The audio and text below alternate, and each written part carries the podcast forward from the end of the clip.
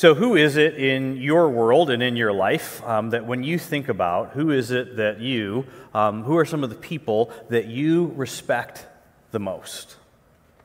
For me, one of the things that I always respect about another person um, is how it is that they actually handle um, the adversity that comes in life. How is it that they handle um, the difficult circumstances uh, of life? People um, who have walked through a fire or two, right? People who have walked through the valley uh, of the shadow of death. People who have experienced um, adversity and they, yet they didn't, um, they, they didn't strike back, right? People who have been hurt, but they didn't try to hurt back. Uh, people who have experienced uh, unfairness or um, injustice, maybe, and, and they didn't um, they didn't try to, to personally seek revenge. Maybe people um, who experienced tremendous difficulty um, in regards to their health, and yet in the midst of all of it, they didn't, they didn't give up the hope.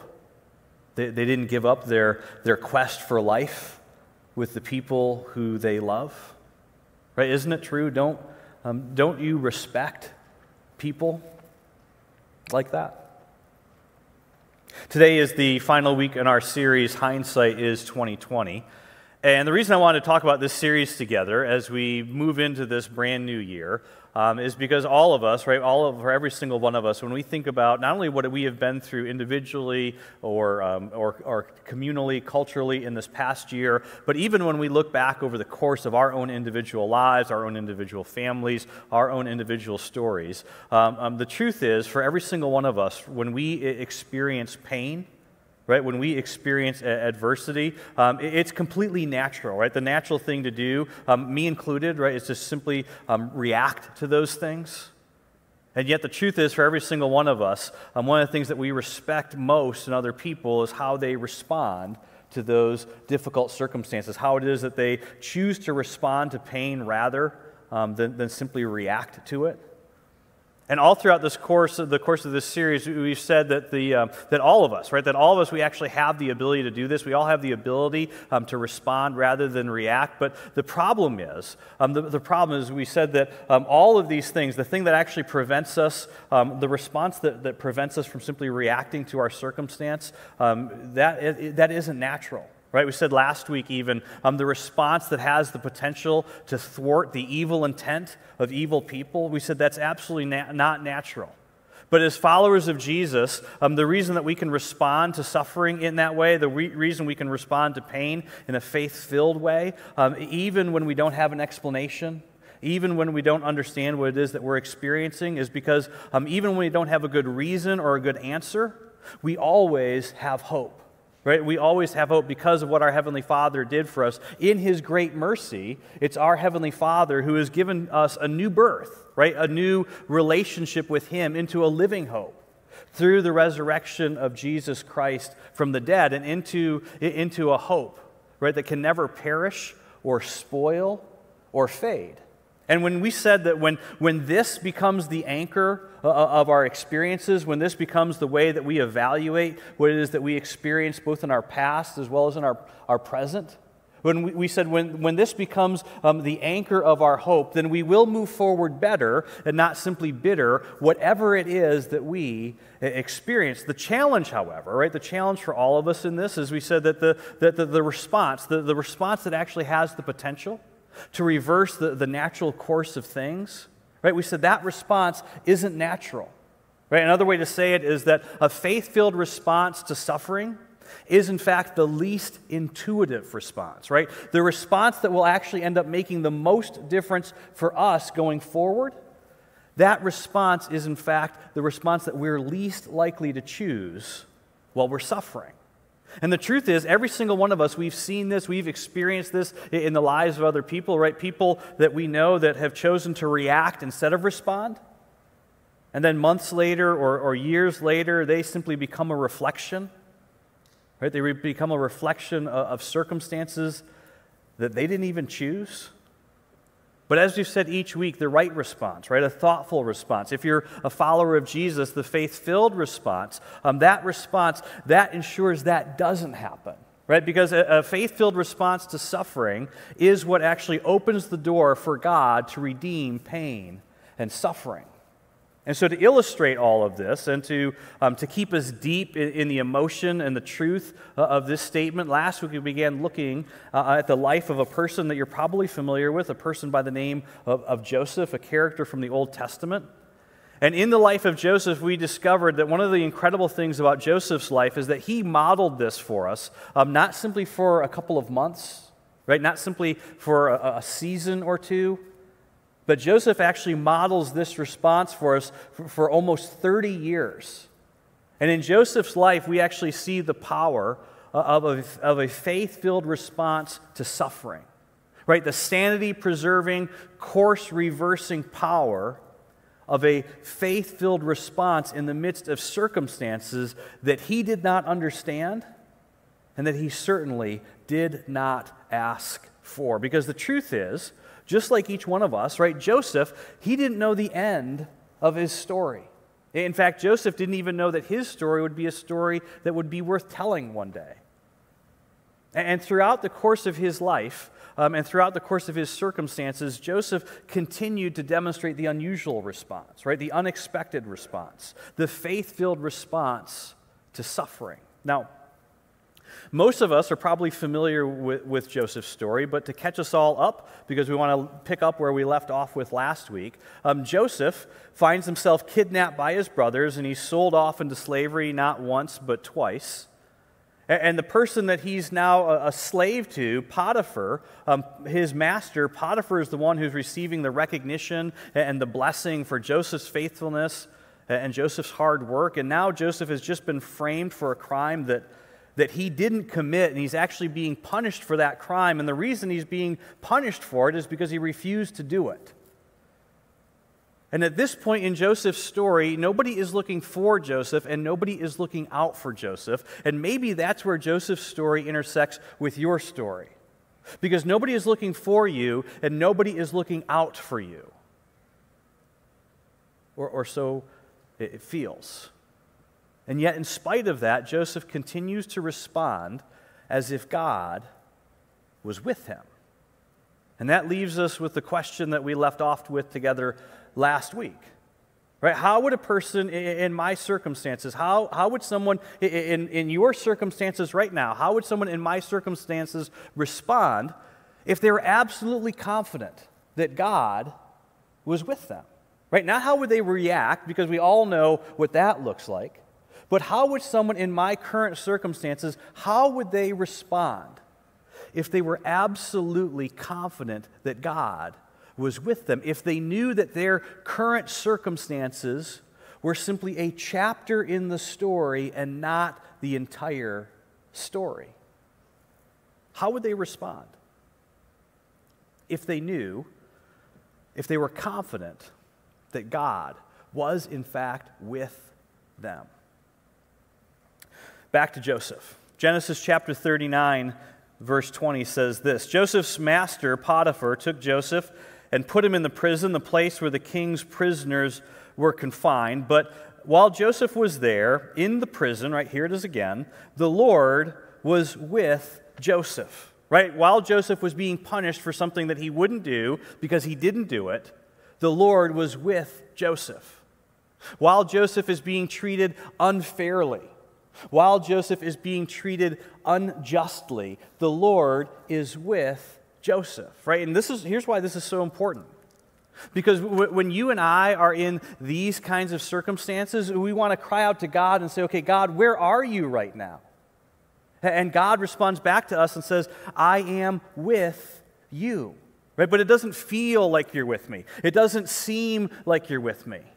But our Heavenly Father says, No, I am right there with you. The Lord, it says, was with Joseph, and he showed Joseph kindness. Now, this word that is translated as the word kindness in the Old Testament in Hebrew is, in fact, a very, very important word. Um, it's this word right here. The word is hesed, right? Go ahead and say it with me. Hesed. It's kind of a fun word to say. Hesed. Right? This is a very, very important word. You're going to hear more about this word in a couple weeks. And the reason this word is so important is because it's a covenant word. In fact, a better translation of this word is the word loving kindness. right? And, and the reason this is so important is because uh, apparently Joseph thought of himself as being in some sort of a covenant with a God who has done nothing for him lately, right? And what did this loving God do for Joseph? What kind of a relationship, um, what kindness did God show towards Joseph? Well, the scripture tells us this. The Lord was with Joseph, and he showed Joseph kindness, and he granted him favor in the eyes of the prison warden, which is a problem for us, right? Because the truth is, um, in our way of thinking, if God is with you and if God is for you, then you do not have a relationship with a prison warden. Months go by, years go by, right? There's no weekends off for Joseph. Joseph isn't going anywhere, and his, his, his, story, um, he, his story doesn't certainly seem like it's going anywhere. And seemingly out of nowhere and unrelated or unconnected to anything else happening in Joseph's life, suddenly, Suddenly, Pharaoh's wine taster and Pharaoh's baker have a falling out with, with Pharaoh. And so Pharaoh um, gets so angry at them that he actually decides to throw them into prison, and they end up in the very same prison where Joseph is. And once again, we see this unusual twist develop in, in Joseph's story. In chapter 40, verse 4, it tells us this The captain of the guard, the one who's in charge of the prison, assigned the baker and the wine taster to Joseph, and Joseph attended to them after they had been in custody for some time, right? Because a huge amount of time actually passes in this story. So after they've all been in custody some time, um, the wine taster, right, the wine taster um, and, and, the butler, they, um, they have this interaction with Joseph that's kind of funny right? And, and Joseph notices that one day, um, when he's serving them breakfast, he notices that both of these men seem very upset um, and, and, they seem very disturbed by something. And, if we can kind of separate ourselves from the familiarity of the story for a moment, um, Joseph walks up to these guys and he says to them, while they're in this dungeon, he says, Hey, why are your faces so sad today? To which they could have said, Hello, because we're in a dungeon? But Joseph doesn't say that, right? Joseph doesn't say that. Instead, he says, okay, um, why are your faces so sad today? And the wine taster, he goes on to explain, both of these men, in fact, go on to explain, the wine taster and the baker, that they've had very vivid, very disturbing dreams, and they do not understand what it is that these dreams mean, but both of them feel like there's some kind of a, a meaning. There's something important about these dreams. They're convinced that there's something more to them than they understand but neither of them can under, understand or interpret the dreams. And it's in this moment that Joseph says something that this, to this butler and this wine taster that we do not want to miss, because Joseph looks at both of them and says, Do not interpretations belong to God? Right? Joseph is still trusting. Joseph is still believing in spite of all the craziness of his circumstance. Right? Joseph is still choosing to respond rather than simply react. And so he says to the wine taster and he says to the butler, um, Tell me your dreams. The wine taster goes first, and, and he gives Joseph all the details of his very vivid and yet very odd dream. And, and then Joseph sits back and he, and he smiles at the wine taster and he says, I've got some good news. Within three days, right, within three days, Pharaoh is going to lift up your head and, and restore you to your position. Right? And this guy doesn't know if, if Joseph is just making all, uh, all of this up. And it's at this point in the story that we actually discover something incredibly important about Joseph, something that I do not want you to miss, uh, especially um, if this story just seems a, a little too difficult for you to believe.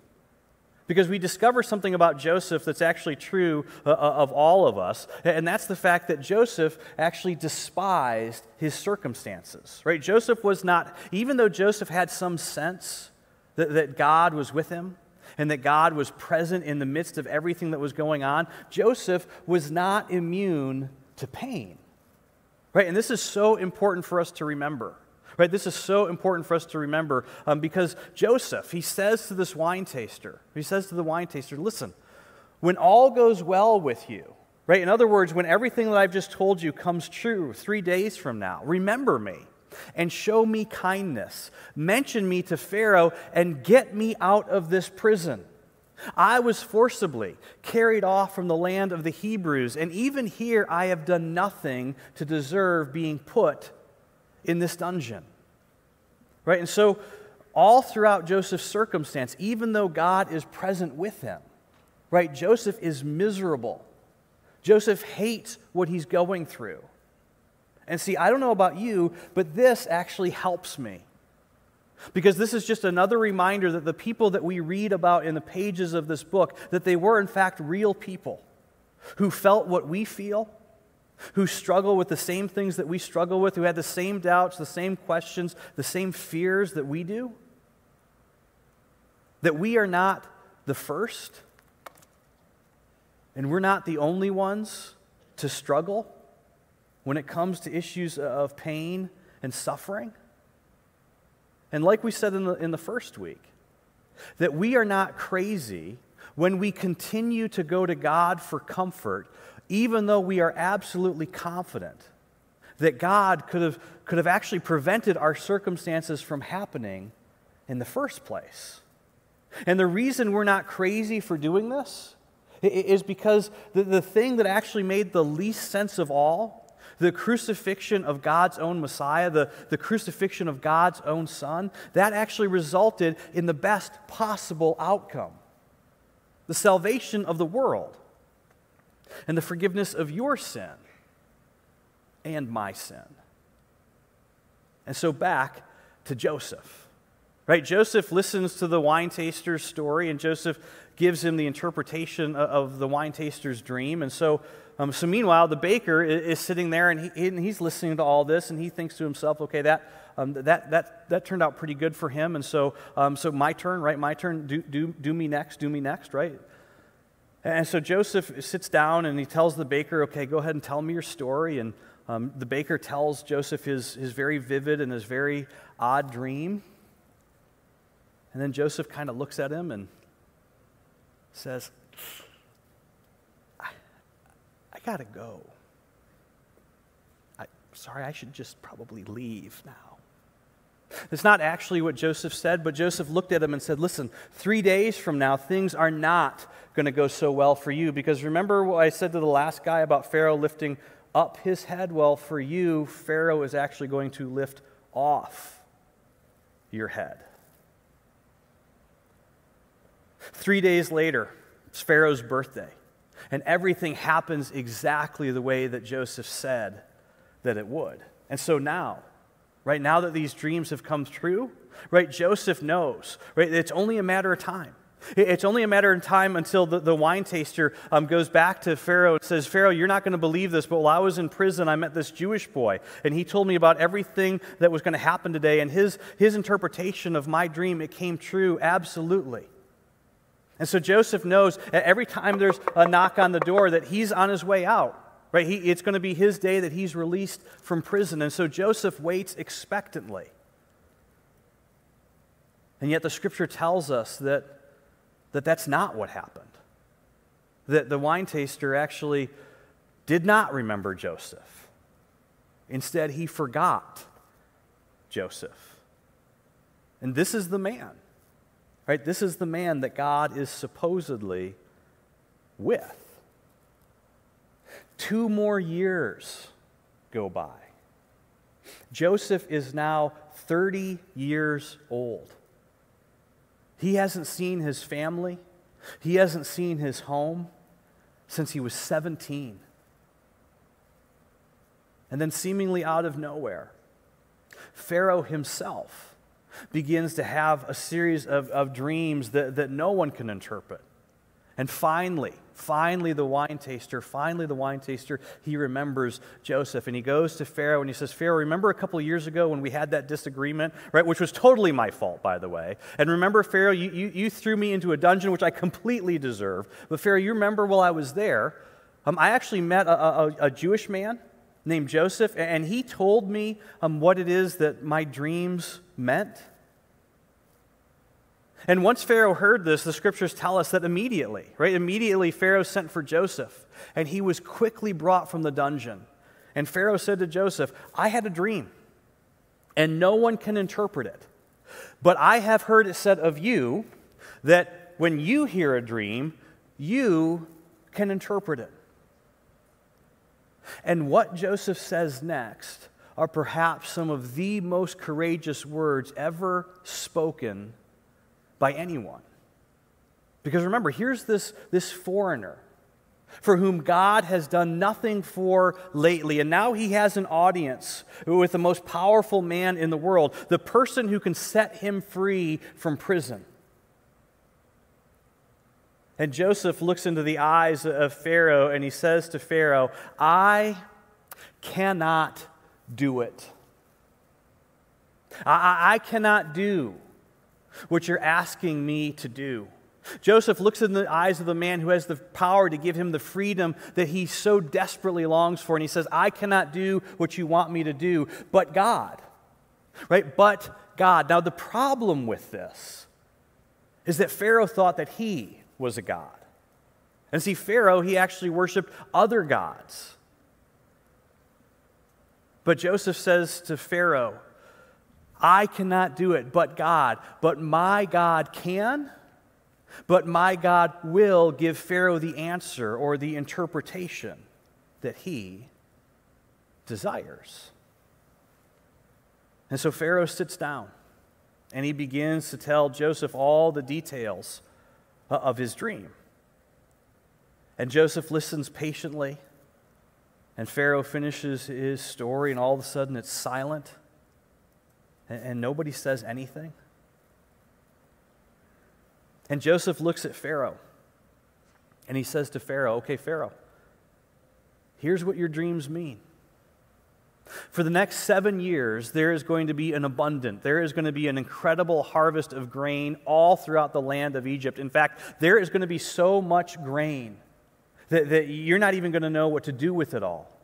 But after those seven years of abundance, after those seven years of plenty, there's going to be seven years of famine. In fact, the famine is going to be so severe, um, people aren't even going to remember the seven years of abundance. The famine is going to be so severe, um, you're not going to be able to grow anything anywhere, and people are going to starve. And Pharaoh is silent. No, nobody says anything.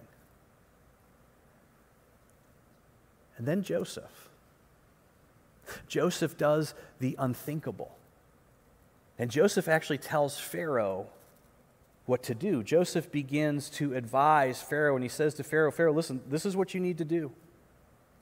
Pharaoh, you need to make sure that there is someone who wakes up every single day focused on this problem. Pharaoh, you need to make sure that during these next seven years of, of, abundance, you need to make sure somebody wakes up every single day focused on getting the nation of Egypt through these seven years of famine. Scripture tells us that Joseph's plan, it seemed good to Pharaoh. And it seemed good to all of his officials. And so Pharaoh asked them, Can we find anyone like this man? One in whom is the Spirit of God? Right? And this is amazing, right? Look at the next verse. He says this Then Pharaoh said to Joseph, Since God has made all of this known to you, there is no one so discerning and wise as you. You shall be in charge of my palace, and all of my people are to submit to your orders. Only with respect to the throne, Pharaoh says, will I be greater than you. And so Pharaoh makes Joseph the prime minister uh, uh, of Egypt. And Joseph immediately goes to work preparing the nation of Egypt for the famine that's going to come in seven years from that day. And what Joseph does is absolutely amazing. It's absolutely brilliant. Because Joseph goes throughout the nation of Egypt and he begins building a whole series of these massive storehouses to store up as much grain as they possibly can. In fact, uh, scripture tells us that Joseph, that he stored up such huge quantities of grain, like the sand of the sea, it was so much that Joseph actually stopped keeping records because it was just way beyond what they could even begin to measure. Seven years after the time of plenty, the rain stops. and no food will grow anywhere. And the people of the nation of Egypt, they begin to starve. And so Joseph, he opens up the gates to all of these massive storehouses and he begins to sell them grain in Pharaoh's name. And just as is the case with all famines, eventually the famine moves not only through Egypt, but it begins to spread all throughout this region of the world. Soon it begins to affect the place where Joseph's family lives his father Jacob and his brothers. And they begin to starve as well. And once again, this is where Joseph's story takes a very interesting and a very unexpected twist.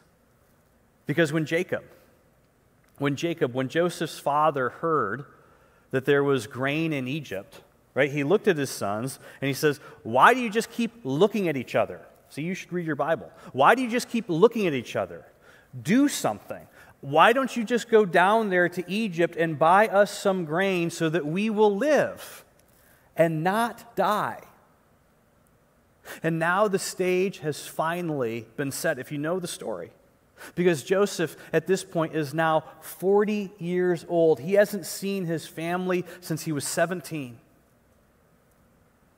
And this will be the ultimate test of Joseph's ability to respond rather than simply react to his circumstances. Because if we could just put ourselves into Joseph's shoes for a moment, I think the truth is every single one of us know exactly how it is that we would react if we were Joseph.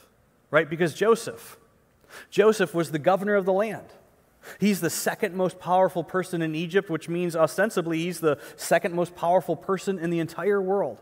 The person who sold the grain to all of the people. And so when Joseph's brothers arrive, they, they bow down to him with their faces to the ground.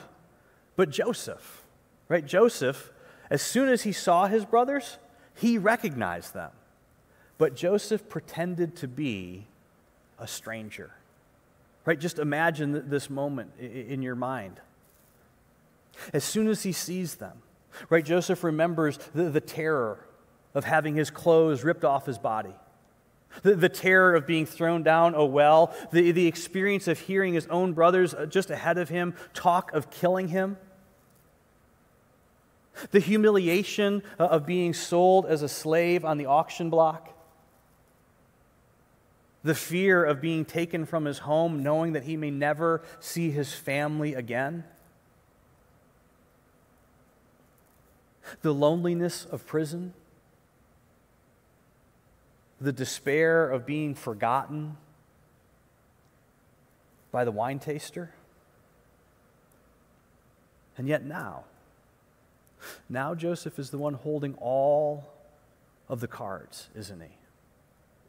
And the people who harmed him, the people who made Joseph a victim, now they're asking for his mercy. And what would you do? How, how would you respond? The scripture, it's really interesting. If you read through this, this is over the course of four or five chapters, the scripture tells us that in this moment, Joseph has to actually pause. Um, that he kind of toys with his brothers a little bit he, he discovers from them that his father is still living. He, he figures out that he actually has a brother that he's never met. Joseph even takes one of his own brothers um, as a hostage to ensure that the rest of the brothers and, and, and, and his father um, will, in fact, come, come to Egypt. But then after that, Joseph does the most, the most remarkable thing. And Joseph once again chooses to respond rather than react. And he checks his own emotions and he checks his own instincts. Joseph gathers all 11 of his brothers, including Benjamin, who he's never met before this moment. He brings all of them into this one room. He sends everybody out of the room, and his brothers are just so terribly confused. They have no idea what's happening right now. And before they can say anything, Joseph just looks at them and he announces to them and he says, I, I am Joseph. Right? And his brothers are just absolutely shocked at this point. They don't know what to say, they don't know what's going to happen. And before they can say anything, Joseph simply asks them, Is my father? Is my father still living? And see, now the, the brothers are, are terrified at this point. In fact, the, the scripture tells us that his brothers were not able to even answer that simple question because, because they were terrified at Joseph's presence. Don't miss this. But they did not need to be terrified in Joseph's presence because when they were absent, Joseph lived every day of his life as if God was present. And once again, once again, when it counts the most, Joseph chooses to respond rather than simply react. And he chooses a response that would allow for the redemption of his pain and his suffering, as well as yours and mine. Because standing in front of Joseph right now in this moment is the nation of Israel, the brothers who would one day become a nation, the nation through which one day would come the Messiah, the Messiah who would do for the world what Joseph was about to do that day for his brothers. Never, ever underestimate the power of a faith filled response to suffering. Because the truth is, none of us, just like Joseph, none of us have any idea of what actually hangs in the balance of our response to situations and circumstances and events that we did not ask for. Joseph's story wraps up like this. He brings his family all into Egypt. Joseph continues to provide for his father, his brothers, their families, and their children for many, many, many years. Eventually, Joseph's father, Jacob, dies. And after the brothers all go and, and bury their father, Jacob, together, the brothers who sold Joseph off into slavery, um, they, they begin to think to themselves, uh oh, uh oh, maybe Joseph has just been waiting Right? Maybe Joseph has just been waiting until our father Jacob dies in order, in order to take his revenge on us. And so the brothers, they, they go to Joseph and they throw themselves at Joseph's feet and they say, You're, We are your slaves, they said. But Joseph looks at them and he says to them, Do not be afraid. Am I in the place of God? Guys, don't you understand? Don't you understand that our Heavenly Father has actually provided for all of our redemption from this pain? That He has redeemed my pain and my suffering, He has redeemed your pain and your suffering? Am I in the place of God? Here it is. You intended to harm me, right? You intended to harm me. That, that day that you stripped me of my clothes, that day that you threw me into that well, that day that, that you th- sold me off into slavery, um, that you intended to harm me. Right? That you held all the cards. The power was in your hands. You had evil in your hearts. You intended to harm me. The circumstances that normally turn victims into perpetrators, you did all of that. But not this time, right? Not this time. You intended to harm me, but God, but God intended it for good to accomplish what is now being done the saving of many lives, right? Don't ever forget God's intentions became a reality through one individual's unexpected, unnatural, faith filled response to suffering right? Responses, none of which seem to matter at, at, the time, right? Drop into Joseph's story at any point in his story, take any one or two or three of his responses. None of them made any significant difference to Joseph's current, his immediate circumstances. But when taken together, all of them were a part of God's unfolding story of your redemption and mine. Right? Choosing a faith filled response to suffering is what um, allows us the potential to, to, to move forward better in spite of it and not simply bitter from it. But see, here's the problem, and, and you, we all know this. We do not get to choose the it, do we? We, we don't get to choose the it. But our response, right, your response, is what determines, it is what impacts whether or not we will move forward better or move forward bitter in spite of it. So, how would someone in your circumstances, how would someone in my current circumstances respond if they were absolutely confident that God was with them? Your response to this question, it is in fact an invitation. It is an invitation to a faith filled response to suffering. Your answer to this question is the best way forward. Right? It is the best way forward. There is more to your current circumstance than meets the eye. Your current circumstances, no matter what they are, they are not the story. They are a chapter in your story. The story of redemption that God is writing in your life. And see, that's the story. That is the story you want your life to tell because hindsight is always 20 20. Jesus, we ask that you would be the one who's writing our stories. And Father, we know that, that you are at work. You promise us all throughout your word. You give us examples, and we can see that you are always at work and you are always working for our good, even in the midst of, of terrible circumstance. And yet, Father, it's so difficult for us to live in the truth of those words. Father, it's so easy for us to just give up hope. And so, Father, I pray and I ask, Father, that right now, in this room right now, for the people who are watching right now and who are suffering, for the people who are in despair, for the people who are hurting and who are asking very legitimately, God, where are you? that if you're real, why aren't you here with me? Jesus, I pray in this moment that you would speak into every one of those hurts, that you would speak into every one of those hearts right now, and that every single person in this room and at home watching right now and listening right now, Father, that they would actually hear you say to them,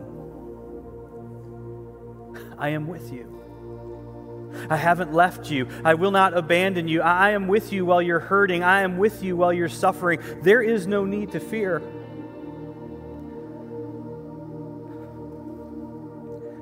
For I am your God. And I will give you strength. I will hold you steady. I will keep a firm grip on you. I will walk with you through the valley. I will be with you in the flames. I will see you through and I will give you victory. In this life, or certainly in the life to come. That I have redeemed your brokenness and your sin.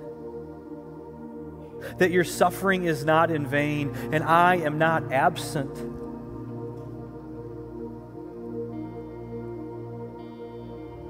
And your pain does not mean I have forgotten you.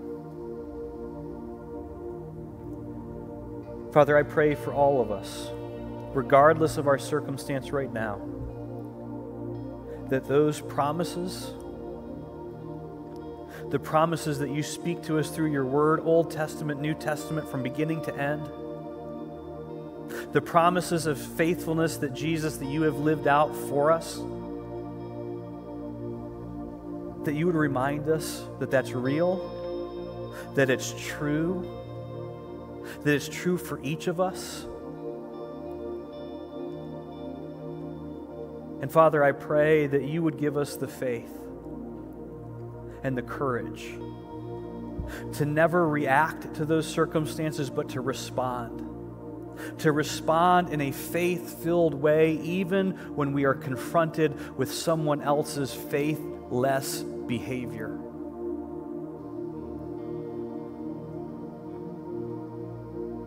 Jesus, we know that you are good.